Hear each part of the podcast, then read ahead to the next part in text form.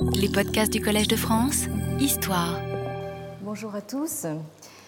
Euh, la dernière fois, après avoir vu euh, comment un historien chinois d'aujourd'hui, euh, l'historien de l'université de Pékin, Li Ling, relit les, les entretiens, nous avons abordé une autre lecture actuelle de ce texte ô combien canonique, à savoir celle d'un philosophe, euh, Li euh, dont je vous rappelle le, nom ici, donc euh, donc, euh, sur lequel j'aimerais aujourd'hui compléter le propos du cours précédent. il me paraît important en effet de m'arrêter un instant sur la lecture que fait Li Zehou des entretiens de Confucius car euh, ce philosophe a joué un rôle important euh, sur toute une génération de jeunes intellectuels chinois au sortir euh, de la période maoïste. Et de nouveau aujourd'hui du fait que sa notoriété, à la différence de celle de Li Ling, s'étend au-delà de la Chine continentale euh, jusqu'à euh, Taïwan et euh, aux États-Unis. nous avons vu que Li Ling et Li Zehou appartiennent à deux générations différentes. Li Zehou, qui est né donc en 1930, appartient à la génération qui avait 20 ans au moment de l'instauration de la République populaire en 1949, euh, tandis que Li Ling, qui lui est né en 1948, c'est-à-dire pratiquement euh, en même temps que la République populaire, euh, appartient donc à la génération suivante qui avait 20 ans au moment de la révolution culturelle. Mais tous les deux ont connu une Chine d'ores et déjà euh, coupé de ses sources traditionnelles, euh, c'est-à-dire marqué par euh, la fameuse rupture de la modernité. Et ils ont été formés dans une même culture marxiste et maoïste. Donc c'est pour ça que c'est intéressant pour nous de voir justement comment ces, deux intellectuels en particulier donc relisent les, classiques. Alors, euh, nous avons pu constater que, loin euh, de renier cette euh, culture marxiste et maoïste, ils la revendiquent comme faisant partie intégrante de leur expérience d'intellectuels, notamment face à leurs homologues de Taïwan, avec lesquels euh, c'est euh, important de le signaler, la communication a été euh, rétablie dès les années 1980, avec un pic de ce qu'on a appelé à Taïwan donc la fièvre du continent hein, en 1987. Hein. On considère que 1987 c'est vraiment le, pic de cette fièvre. Euh, que les intellectuels euh, taïwanais ont, connu. Et euh, dans, ce, cadre, dès 1986, les ouvrages de Li Zehou ont été republiés à Taïwan, donc en caractère traditionnel, c'est-à-dire en caractère non simplifié, hein, puisque vous savez, j'espère, euh, que euh, donc en Chine populaire, c'est-à-dire en, Chine continentale, euh, l'écriture chinoise a connu un processus de simplification, donc on utilise des caractères simplifiés qui ne sont pas toujours très très évidents à lire pour des Chinois qui, comme ceux de Taïwan, sont habitués donc aux, caractères traditionnels, hein, qu'on appelle donc les caractères compliqués ou non simplifiés. Euh, et donc, euh, cette euh, republication des ouvrages de Li Zehou à, Taïwan lui a valu donc une très large notoriété à tel point qu'à la fin des années 1980, il apparaissait à Taïwan comme véritablement la figure de proue des milieux philosophiques du continent. et vous vous en souvenez peut-être, je disais la dernière fois qu'il racontait en préambule de sa, lecture des entretiens euh, une conversation euh, qu'il a eue sur la foi bouddhique avec un chauffeur de taxi euh, à Taïwan. Hein. Donc là, on, sait par cette anecdote que, que Li Zero a été aussi invité donc à s'exprimer donc à, à, Taïwan. Alors, d'autre part, euh, Li Ling et euh, Li Zihou, donc l'historien et le philosophe, ont cet autre point commun, euh, mais autant dire que la, comparaison s'arrête là, de n'avoir pas eu d'intérêt a priori ni pour Confucius ni pour les entretiens. Ils le disent tous les deux très clairement. nous avions vu que Li Ling y a été amené pratiquement à son corps défendant. Hein, euh, par euh, l'engouement actuel. Hein. Euh, on l'a pratiquement contraint et forcé d'ouvrir un cours donc, à l'université de, Pékin sur les entretiens de Confucius sous la pression justement de cet engouement. Et Li Ling dit très clairement qu'il a découvert donc, le nouveau confucianisme contemporain en venant à Paris. Quant à Li euh, alors, on, a vu qu'il s'est d'abord euh, acquis une notoriété euh, par ses études sur l'esthétique. Hein. Je parlais la dernière fois de son fameux ouvrage qui s'appelle Mei de Li Cheng, c'est-à-dire donc Parcours de la beauté, qui est paru en Chine au début des années 1980 et qui a immédiatement été euh, traduit en, anglais d'ailleurs, hein, sous le titre de A Path of Beauty. Euh, mais euh, son intérêt pour les études confucéennes, hein, ce qu'il appelle euh, donc, hein,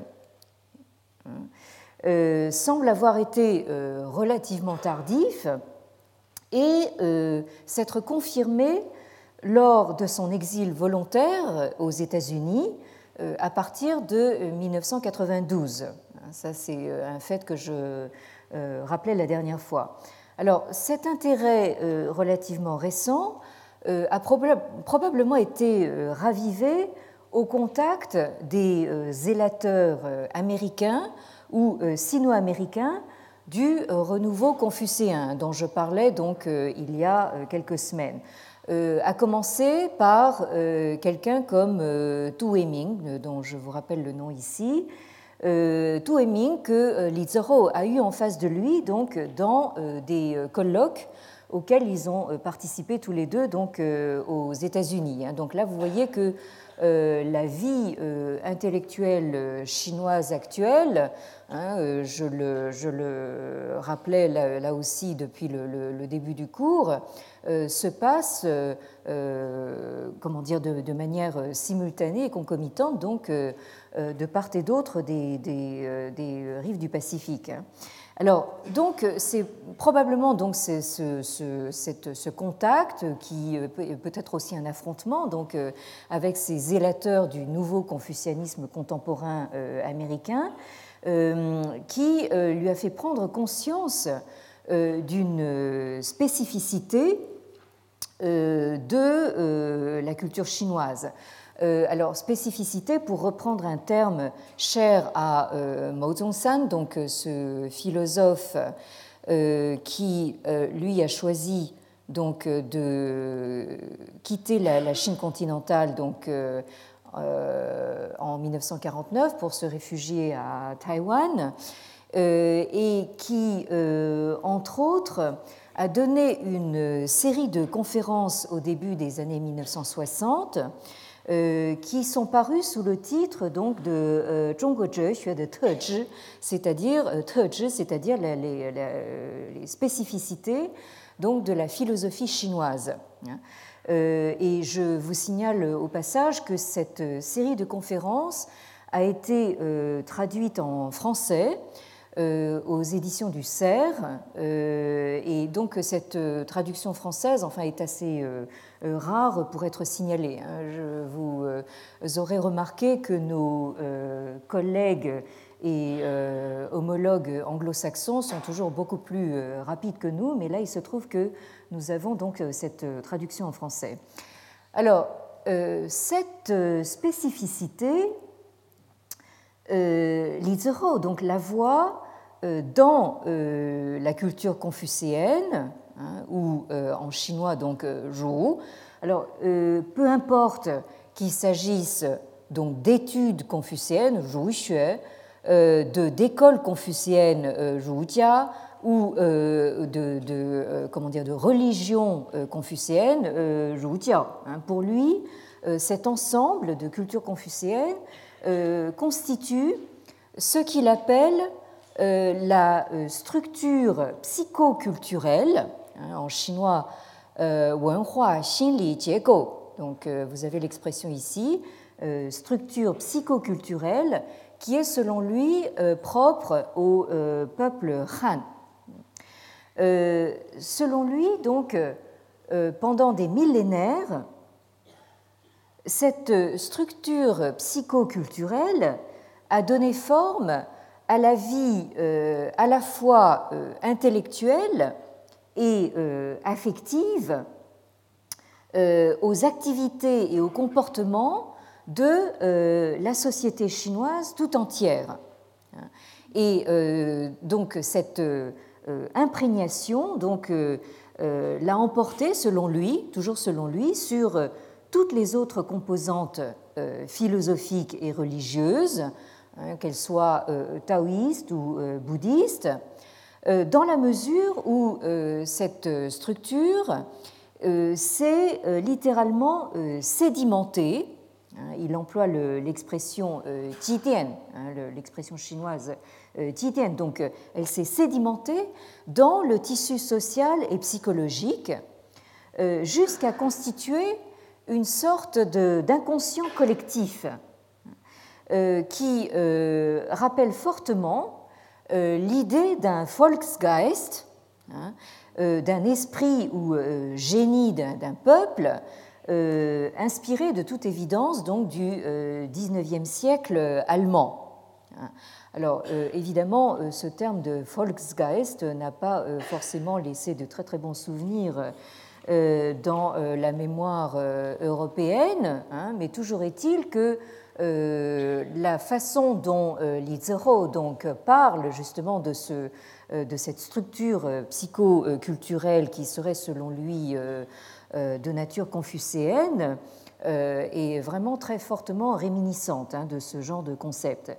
Alors, euh, ce concept de structure psychoculturelle, avec sa spécificité confucéenne, donc, a fait Flores en étant repris à l'envie en Chine par les zélateurs du nationalisme culturel de tous bords, Hein, qu'il soit euh, traditionnaliste, euh, néoconservateur, ou bien euh, marxiste. Hein, donc là, vous avez quelque chose qui, couvre en fait une, gamme assez large de, positions. Alors, dans cette structure, Lizero distingue, alors pour le coup en bon marxiste, euh, une superstructure et une infrastructure. Alors, la superstructure, euh, c'est, euh, selon lui, l'enseignement de Confucius et de son école, ainsi que toutes les formes et normes institutionnelles, politiques et sociales qui s'en sont réclamées tout au long de euh, l'histoire impériale, hein, donc qui a duré euh, plus de 2000 ans. Bref, on peut dire que pour lui, cette superstructure, ce sont donc les euh, systèmes rationalisés de valeurs, de savoir et de pouvoir qui se sont construits sciemment hein, au nom donc de, du donc de ces études confucéennes. En revanche, en dessous donc de cette construction délibérée et rationnelle, c'est-à-dire dans ce qu'il appelle l'infrastructure, viennent se mêler à la rationalité des éléments affectifs comme euh, les euh, émotions et les désirs qui constituent, euh, selon lui, proprement le fond de la, ce qu'il appelle la tradition culturelle ou le génie national, hein, donc ce fameux Volksgeist dont, dont, je parlais tout à l'heure. Alors, comme je euh, le disais en fin de séance euh, la semaine dernière, enfin de manière un petit peu précipitée, euh, ce fonds, cette infrastructure, se caractérise par une combinaison équilibrée et harmonieuse de ce que Lizero appelle une culture du contentement, hein, le Ganwenhua. Alors, euh, contentement, euh, pas tellement au sens de, euh, d'une espèce de philosophie du ça me suffit. Hein. c'est pas le contentement dans ce sens-là, c'est, le, le, le, fait d'être, comment dire, d'être joyeux, d'être dans une perspective plutôt optimiste. Hein. Donc, euh, d'une part, on a cette, euh, cette culture du, euh, de, la joie, si vous voulez, du contentement, et de l'autre, une rationalité pragmatique ou une raison pragmatique, en chinois, donc, shiyong li xing. Donc, pour lui, ce, ce, ce, fond culturel chinois, hein, qui est donc à tonalité euh, euh, essentiellement confucéenne. Hein, ce serait donc une, sorte de, combinaison hein, de, cette, euh, de, cette, culture du contentement et de cette raison pragmatique. Hein. et il a donc consacré à, ce, à cette combinaison un ouvrage qui s'appelle donc Shiyong Li Xing Le Gan Wenhua, c'est-à-dire raison pragmatique et culture du contentement, donc qui est paru en 2005. Alors, comme nous le euh, notions déjà la dernière fois, hein, euh, selon Li euh, la force et la pérennité de cette culture confucéenne réside précisément dans le fait que ce n'est ni de la pure spéculation philosophique, ni de la pure foi religieuse, mais un mélange parfaitement intégré de euh, rationalité euh, et d'émotionnalité, hein, euh, de philosophique et de religieux, hein, ce qu'il résume dans le préambule à sa lecture des entretiens, hein, dans la formule pan pan c'est-à-dire moitié philosophique, moitié religieux. Et c'est précisément ce mélange intégratif qui euh, permet justement à cette culture confucéenne, selon lui, de se diffuser euh, dans tout le corps social, hein, depuis les élites jusqu'aux couches populaires. Hein. Là, Lizero part justement de la constatation, qui n'est pas le seul à avoir faite d'ailleurs, hein, euh, qu'il n'y a pas euh, de vie morale possible hein, sans euh, intégrer justement les émotions et les désirs, parce que évidemment il faut toujours tenir compte de ce qu'est la, nature humaine, hein, qui n'est pas de pure, de pure raison.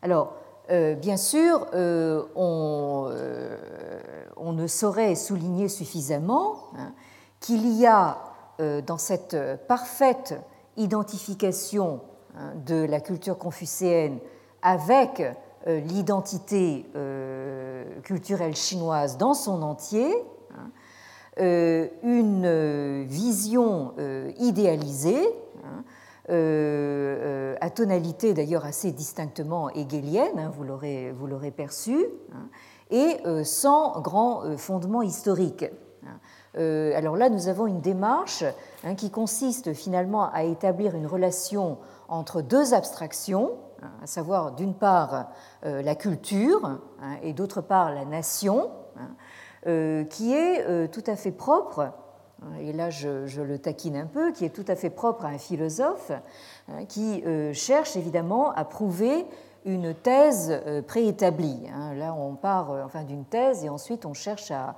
l'illustrer en tirant la, couverture vers soi. Hein. Ça, c'est c'est évidemment une, démarche qui se distingue tout à fait de celle de, l'historien Léling.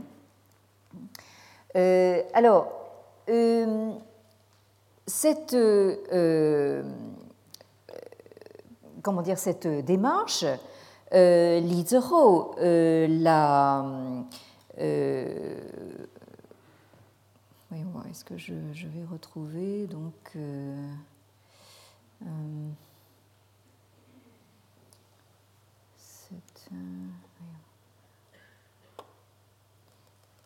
voilà. Euh, cette démarche, euh, euh, la, euh, comment dire, la retrouve malgré tout dans un schéma qui se veut historique, puisque il distingue dans la tradition confucéenne quatre grandes périodes. Alors là, vous avez un, tableau qui euh, est de toute évidence extrêmement euh, schématique, hein, où euh, vous avez donc un schéma proposé par le philosophe dont je viens de parler à l'instant, Mao donc à, gauche, et à, droite vous avez le, schéma donc proposé par Li Zihou. en quatre périodes, hein, contre les trois périodes donc de, de, de Mao.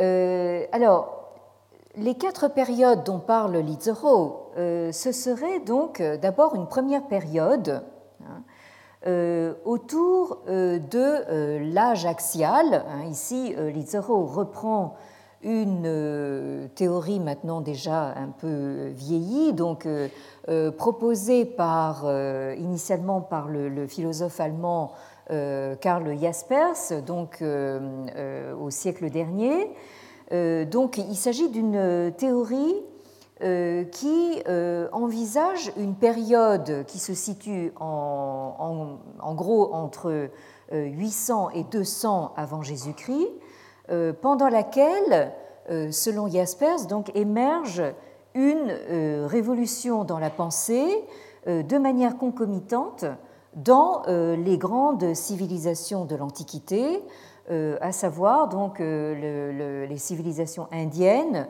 euh, chinoises, hébraïques et, grecques.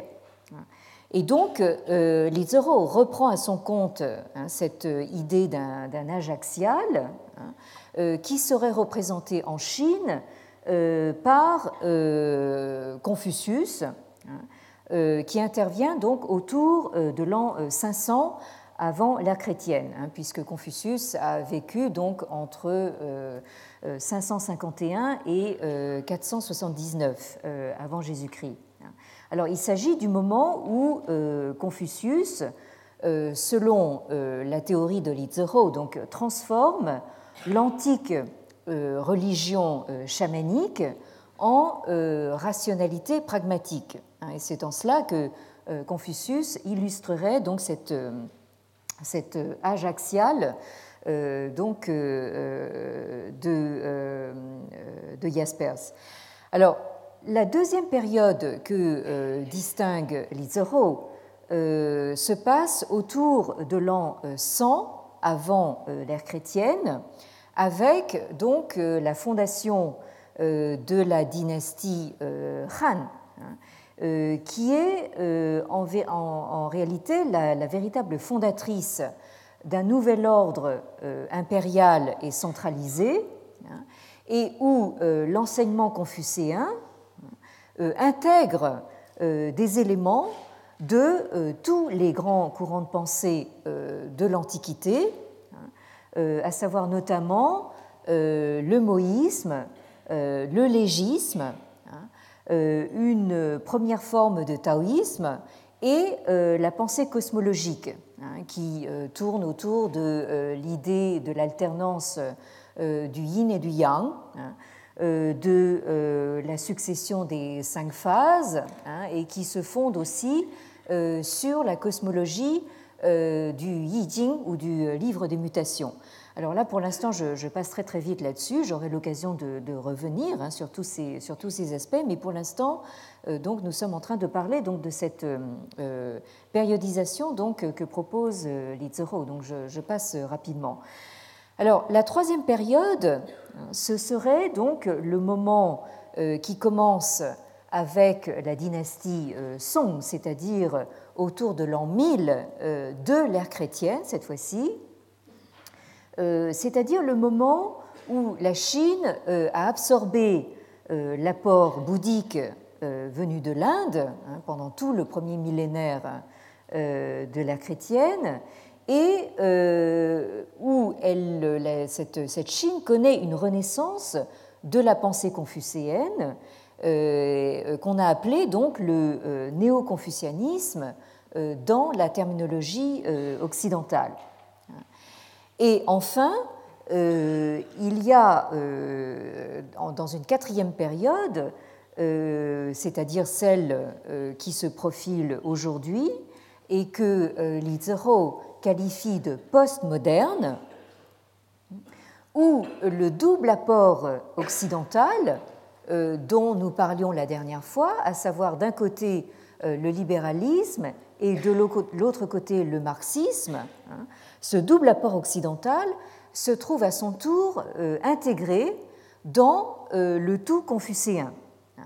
Alors, on remarquera que euh, Lizero, bien qu'il ait souffert pendant la révolution culturelle hein, et également d'une certaine manière pendant le mouvement de 1989, hein, puisque euh, c'est après donc, les événements de Tiananmen, donc en juin 89, que Lizero a choisi donc, de, s'exiler aux, États-Unis. Bon, bien qu'il ait, souffert donc, de, ce, régime, euh, ne renonce pas donc à l'héritage maoïste, hein, euh, lequel, que cela plaise ou non, fait désormais donc partie de l'histoire et de l'expérience vécue des Chinois du continent. Et c'est euh, véritablement cette euh, expérience qui, euh, comment dire, oppose les intellectuels du continent justement à ceux de Taïwan qui, eux, n'ont pas traversé dans cette expérience. Alors, cette distinction de quatre périodes hein, que propose Lizero veut de toute évidence se démarquer par rapport au fameux schéma des trois périodes euh, de euh, Bao Zhongshan, hein, qui, lui, donc, euh, représente justement ces intellectuels qui ont fui donc, le, communisme à, Taïwan hein, et dont donc, l'enseignement a été relayé et popularisé à l'échelle mondialisée hein, par son disciple, l'universitaire sino-américain euh, Tu Heming, dont nous avons euh, aussi largement parlé euh, précédemment. Hein. Tu Heming, qui est donc actuellement professeur à l'université Harvard, près de Boston, aux États-Unis. Alors, selon cette périodisation, il y a donc une première époque qui est celle du confucianisme antique, hein, avec euh, Confucius, euh, disons en gros au 5e siècle, euh, et son héritier spirituel, à savoir Mencius, Mengzi en, chinois. Euh, qui lui a vécu au IVe siècle. Alors là, il y a déjà une toute première différence euh, euh, avec le schéma de, de Lizero. Lizero, en fait, parle assez peu hein, de l'importance de, de, Mencius. Hein, et on va, on, va, comprendre pourquoi, puisque euh, euh donc euh, continue sur une deuxième période. Alors là, vous voyez qu'il ne parle pas de l'époque Han, pour, lui, en fait, ça a peu d'importance. Et il, en arrive directement donc à cette deuxième période qui, pour lui, est ce néo-confucianisme, donc à partir des, des sons, et qui s'enrichit tout au long donc, du deuxième millénaire de l'ère chrétienne. Hein et qui est, selon Mozongsan, donc largement euh, inspiré donc euh, du courant euh, issu de Mencius précisément. Hein. Donc c'est pour lui que c'est pour ça que pour lui donc Mencius joue un rôle extrêmement important. Et il en arrive ensuite à la troisième période, celle que Tu Yiming, donc son disciple, appelle la troisième vague, à savoir celle du nouveau confucianisme contemporain. Hein, dont euh, les racines euh, sont, déjà dans un, renouveau confucéen qui, se dessine au début du siècle dernier, c'est-à-dire au début du XXe siècle, hein, et qui, lui, est axé principalement sur la philosophie éthique et métaphysique. Donc là, vous voyez que nous avons en fait deux schémas euh, soi-disant historiques, hein, qui euh, diffèrent, mais euh, qui sont en, réalité fondés aussi sur des positions différentes. En effet, ce que Li Zihou reproche au schéma de Mao c'est de faire valoir exclusivement une et une seule tradition à l'intérieur de l'ensemble confucéen, à savoir celle qui privilégie euh, la spéculation euh, philosophique et la quête exclusivement éthique de sagesse intérieure. Et alors là, vous avez donc une distinction hein, qui est très importante justement dans la caractérisation euh, de la tradition confucéenne, c'est-à-dire euh, donc euh, ce que Lizero reproche à Mozonsan, c'est de privilégier exclusivement donc cette dimension de sagesse intérieure, hein, en chinois donc nei sheng, par rapport et au, au détriment d'un autre aspect tout aussi important selon Lizero dans la tradition confucéenne, celui de la royauté extérieure Hein, ou qu'on pourrait euh, également appeler euh, gouvernance extérieure, euh, c'est-à-dire donc la gouvernance sociopolitique, en chinois Wai Wang, hein, donc littéralement la, royauté extérieure. Alors, il s'agit en fait d'une distinction qui est tout à fait classique et qui est censée donc subsumer les deux principales dimensions donc euh, de euh, l'héritage confucéen. Hein, c'est-à-dire que vous avez d'un côté donc la euh, culture de soi, la culture morale de soi, hein, qui est une quête de, sagesse intérieure, et d'autre part, hein, et c'est quelque chose de tout à fait indissociable et complémentaire, vous avez la, recherche d'un bon mode de gouvernance sociopolitique. Hein, là, vous avez euh, les, deux euh, dimensions que euh, Li Zihou, justement, tente de concilier justement dans son propre schéma. Hein.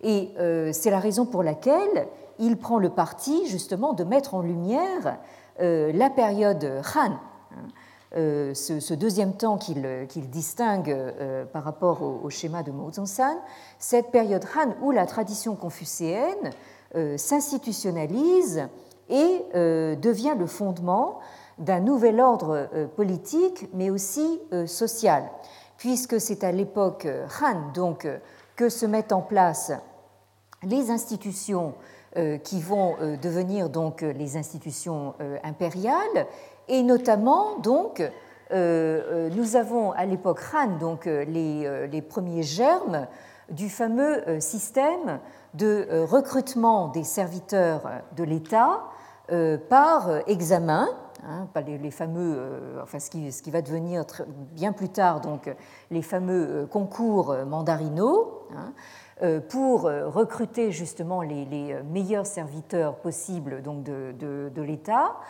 par des examens qui sont eux-mêmes fondés sur la connaissance des classiques confucéens. Hein. Donc là, nous avons effectivement une étape importante justement de cette euh, tradition confucéenne. Euh, et euh, c'est donc pour Lizero donc une, une, étape essentielle, faute de quoi l'enseignement confucéen reste une pure abstraction, déconnectée de toute réalité sociale et de toute évolution historique, et partant sans aucun avenir possible euh, dans la Chine euh, moderne et euh, a fortiori postmoderne.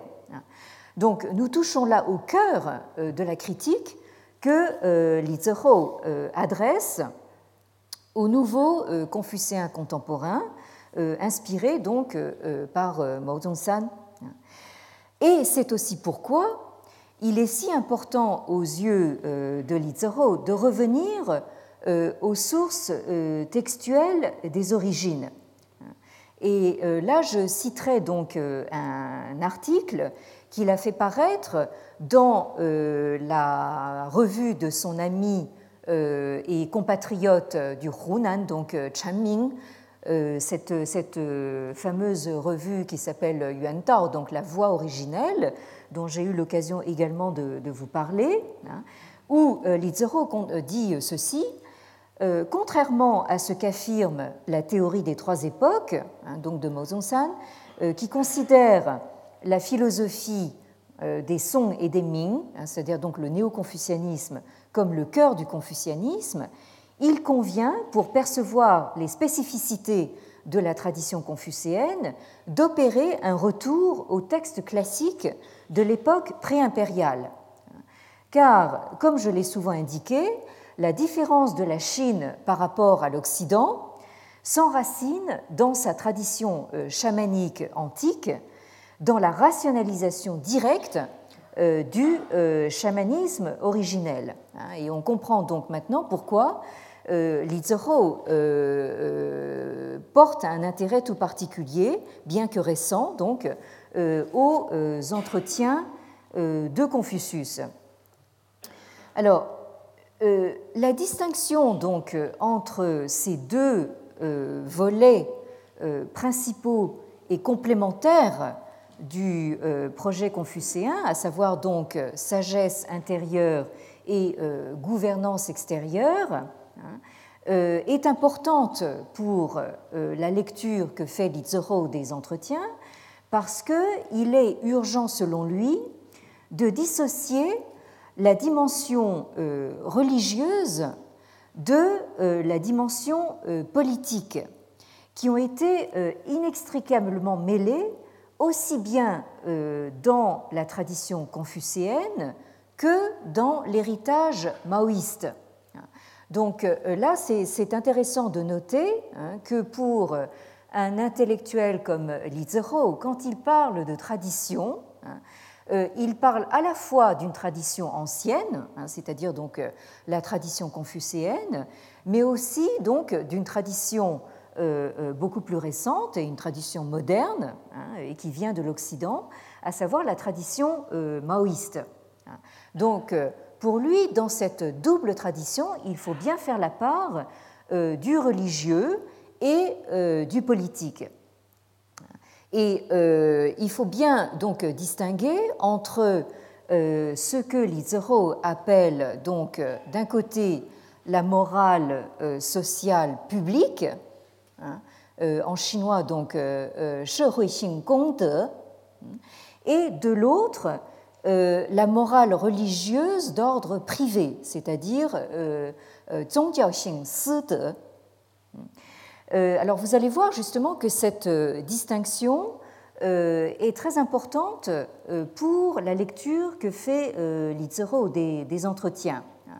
Alors, la morale sociale publique relève, pour résumer, hein, de ce que nous demande le principe de la justice hein, et le contrat social, hein, avec donc leur train de règles démocratiques, hein, leur train de, droits et de devoirs, tandis que la morale religieuse concerne donc la question du bien et, euh, et l'affaire de, chacun, là, je, résume un petit peu euh, ce que dit euh, Lizero, donc elle est l'affaire de chacun qui reste libre de déterminer où se trouvent ses priorités en matière de choix de vie, de croyance et de conviction profonde. Hein. C'est pour ça qu'il fait la distinction entre, d'un côté, donc une morale sociale qui serait d'ordre public, hein, de la vie publique, euh, et de l'autre une morale religieuse qui serait de l'ordre euh, de la vie privée.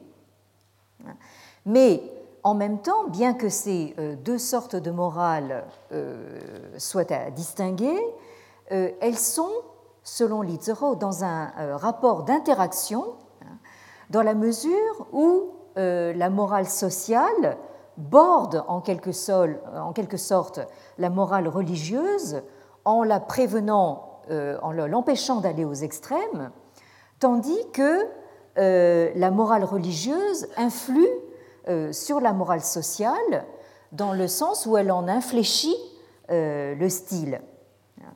Et là, Lizero donc effectue un rapprochement tout à fait intéressant entre donc ces deux morales et le rapport euh, entre euh, deux euh, termes clés qui apparaissent dans un passage très fameux des entretiens.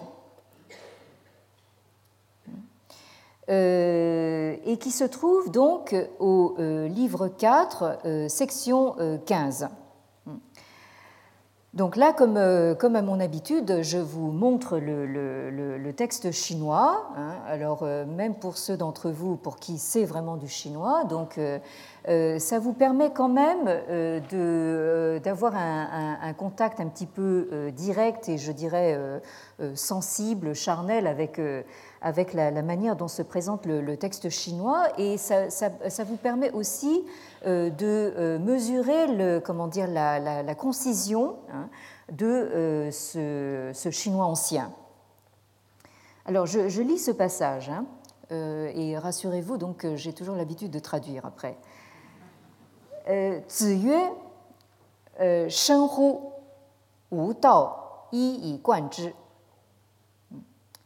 曾子曰：“为。”子出门人问曰：“何谓也？”曾子曰：“夫子之道，忠恕而已矣。” Alors nous avons ici donc un dialogue entre euh, Zi, donc le maître, hein, et euh, un disciple euh, important donc de, de, de, de Confucius euh, qui s'appelle euh, Zhengzi. Euh, c'est-à-dire littéralement maître Zheng. Euh, et c'est d'ailleurs l'un des rares disciples qui euh, apparaît dans les entretiens désigné donc par l'appellation de, maître, hein, parce que c'est quelqu'un qui a à son tour fait école apparemment. Alors donc le maître dit Shen, hein, alors il, interpelle son disciple par son nom personnel, hein, donc il s'agit donc de, de maître Wu Tao, donc mon Tao, ma voix. Hein. Euh, alors, très littéralement, alors, euh, vous avez ici le, caractère i. Alors là, c'est n'est pas la peine de, connaître beaucoup de chinois. Hein, euh, pour, voir, c'est un trait, donc c'est un. Bon, alors, donc, ma, voix, c'est un, je traduis très littéralement, c'est un par quoi tout est traversé.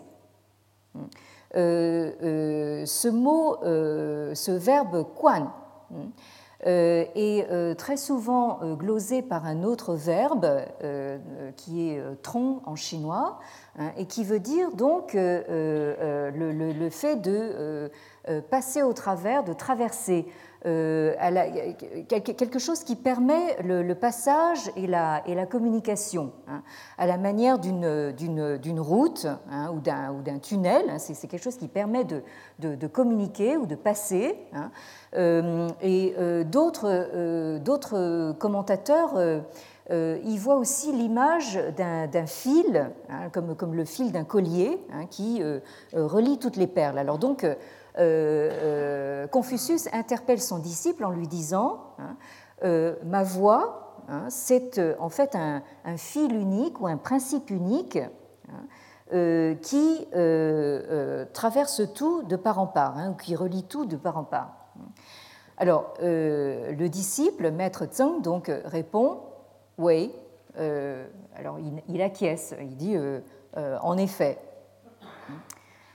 Alors là, euh, vous avez donc une sorte de didascalie hein, donc, ou, de, scénographie. Hein. Euh, le, le euh, donc le maître sort. Hein, donc, et les alors les, autres disciples, littéralement les, gens qui se pressent à la porte du maître, vous avez voyez un petit peu comment dire, la, schématisation d'une porte ici. Donc, les, autres disciples en profite pour demander à, Maître Zheng Qu'est-ce que ça veut dire? Euh, c'est-à-dire que, bon, alors le, maître a cette façon de lâcher comme ça des, des, euh, paroles assez, comment dire, succinctes et, énigmatiques. Et alors, du coup, les autres disciples se rabattent donc sur, sur le disciple en chef pour lui dire Mais qu'est-ce qu'il a voulu dire? Bon. Alors, euh, le, disciple répond, euh, le maître Zheng répond, euh, Zheng Ziyue, donc, Fu c'est-à-dire donc le, la, le, Tao, la voix du, maître. Ici, il désigne Confucius par l'appellation Fuzi, hein, c'est-à-dire le maître. Hein. et je vous rappelle donc nous aurons l'occasion justement d'en reparler bientôt. Confucius, c'est donc la latinisation euh, opéré par les euh, missionnaires jésuites euh, au XVIIe, XVIIIe siècle, donc de l'appellation Krongfuzi, hein, c'est-à-dire donc le maître maître Krong. Donc la, voix du maître, hein, ça naît, le, le RI, c'est une, formulation pour dire c'est tout, ça s'arrête là. Hein, c'est Zhong et Shu. Euh, donc c'est deux, deux, termes, hein, zhong et shu. Bien, alors, euh, l'idée euh, que l'enseignement de Confucius, de Maître Kron, donc, tient tout entier dans un seul principe, hein, il faut le, préciser tout de suite, revient à plusieurs reprises dans les entretiens. Hein. vous avez en particulier ce passage du livre 15, euh, section 3, hein, euh, qui dit ceci. Hein. Alors aujourd'hui, donc, nous faisons beaucoup de chinois, hein, mais nous sommes là pour ça. Il s'agit d'un autre dialogue. Là aussi, remarquez donc l'extrême concision du, du, dialogue. Ziyue, Ci Ru Yi Wei Duo Xue, Er Shi Zhi Zhe Yu. 对曰：“然，非鱼。”曰：“非也。”于一以贯之。Donc, euh, le maître dit, euh, cette fois-ci, il euh, s'adresse à euh, un autre disciple qui s'appelle euh, Zigong, et euh, Zigong que nous avons déjà rencontré d'ailleurs, je pense, dans un autre dialogue.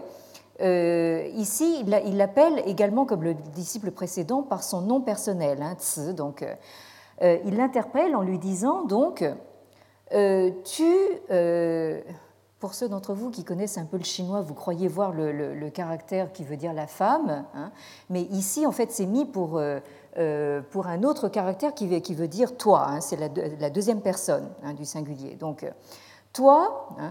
Euh, tu euh, penses, hein, tu considères que euh, je, c'est-à-dire j'ai beaucoup étudié et que par conséquent, je connais beaucoup de choses. Hein. Tu considères peut-être que je connais beaucoup de choses pour avoir beaucoup étudié. Et le, le, disciple répond, donc, Ran, ben oui, oui, c'est bien ça que je pense. Fei euh, ah bon, parce que c'est pas ça que je devrais penser. Hein, euh, euh, c'est un négatif. Hein. et le maître reprend donc Fei Eh bien non, hein, c'est pas ça que tu devrais penser, parce que Yu, Yi Yi Guan Zhi. Alors là, vous, retrouvez la, même formule que tout à l'heure, le, le Yi Yi Guan Zhi, c'est-à-dire euh, et, euh, sous, une, sous, une, formule encore plus, plus, plus euh, ramassée, hein, moi, hein, littéralement moi, yu, hein, c'est un qui relie le tout. Moi, c'est pour moi, j'ai un, un, fil unique ou un principe unique qui traverse tout mon enseignement. Alors, qu'est-ce que c'est que ce fil unique qui euh, traverse euh, tout l'enseignement de Confucius. Alors vous avez la réponse dans un autre passage du même livre 15, hein, la section 24, où euh, nous avons là encore un dialogue entre le maître et toujours ce même disciple Zigong. Zigong 问曰：“有一言而可以终身行之者乎？呃，子曰：“其恕乎！己所不欲，勿施于人。” Alors, donc, euh, Zigong donc, euh, demande, hein, et donc là, vous voyez que tous les dialogues, en fait, sont euh, rendus au style direct, hein, c'est-à-dire, donc, on, on, on, on, annonce donc euh, qu'un personnage va prendre la parole et ensuite on a ce qu'il dit au discours direct. Bon, alors donc euh, euh demande euh, est-ce qu'il y a yo hein, yen, c'est-à-dire un mot et un seul. Hein, alors là, le, le yi, vous, première, leçon de chinois. Euh, donc, euh, euh, un, seul trait, c'est donc un. Mais ici, on insiste beaucoup sur le, caractère du un, hein, c'est-à-dire un mot et un seul qui puisse, qui soit capable de pendant toute une vie, un zhongshen, c'est-à-dire jusqu'à la, fin du, corps, hein, jusqu'à la mort, de euh, euh, guider l'action. Hein, c'est-à-dire littéralement, est-ce qu'il y a un mot qu'on peut mettre en pratique hein, pendant toute une vie? Et le maître répond, eh bien ce mot, qi shu eh bien ce serait, ce serait le mot shu ce, mot qu'on a rencontré donc dans le euh, premier euh, dialogue dont je parlais tout à l'heure. Euh, alors, avant de vous, de, vous suggérer une, traduction, hein, il continue en disant donc ce que j'entends par ce mot shu, hein, c'est ji wu shi. Hein, donc là, c'est une, une, formule ô combien fameuse qui est passée euh, finalement dans la, langue commune en, chinois, hein, et dont je vous rappelle qu'elle euh, a été utilisée comme euh, l'un des slogans de, des Jeux olympiques hein, de, Pékin d'août dernier. Hein. Ça veut dire donc ce que tu ne voudrais pas que l'on te fasse, ce que tu ne désires pas pour toi-même, ne l'inflige pas aux autres, ne le fais pas aux autres. Alors ici, ce principe unique qui relie le tout, hein, c'est ce que nous, nous appellerions donc la règle d'or. Hein. Euh, cette règle d'or, euh, comme vous le savez, sans doute on la trouve euh, sous diverses formes dans de nombreuses cultures, mais l'une des formulations les plus anciennes, hein, euh, elles se trouvent justement dans les euh, entretiens de Confucius. Hein. Vous savez tous aussi qu'on trouve aussi une sorte d'équivalent dans, la Bible. Alors, cette règle d'or, c'est le fameux principe de réciprocité qui fonde la vie morale. Hein. C'est-à-dire, qu'est-ce qui m'empêche, au fond, de faire n'importe quoi, hein, y compris de faire du mal à autrui, hein, notamment. Alors, ben, c'est l'idée, au fond, frappée au coin du bon sens, que autrui dans ce cas-là, peut tout aussi bien euh, me rendre la monnaie de ma pièce. Hein. Euh, il peut me faire exactement la même chose. Hein. Et alors donc, si on ne veut pas euh, s'engager dans un cercle vicieux qui empêcherait donc la, vie en société, enfin qui rendrait la vie en société totalement impossible, hein, c'est finalement de se dire que si on ne veut pas subir quelque chose d'indésirable, il faut, pas il faut commencer par ne pas le faire subir aux autres. Hein, c'est exactement ce que dit donc euh, cette formule, hein, euh, hein euh, qui est donc une formulation négative. Et si on veut une formulation positive, on peut se dire aussi que ce qu'on désire pour soi-même, on peut supposer que les autres le désirent aussi. Autrement dit, on peut se dire qu'on euh, peut juger euh, des désirs d'autrui euh, en partant des siens propres. Hein. Et ça, c'est la formule positive que vous trouvez au livre 6 des entretiens, section 30.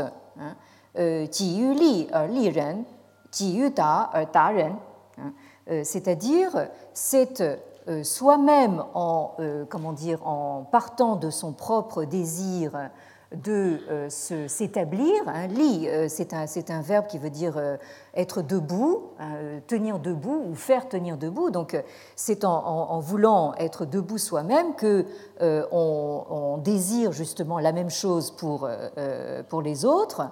Et c'est en voulant réussir pour soi-même, hein, en voulant comment dire aboutir, parvenir à ses fins euh, pour, soi-même qu'on euh, désire la même chose euh, pour autrui.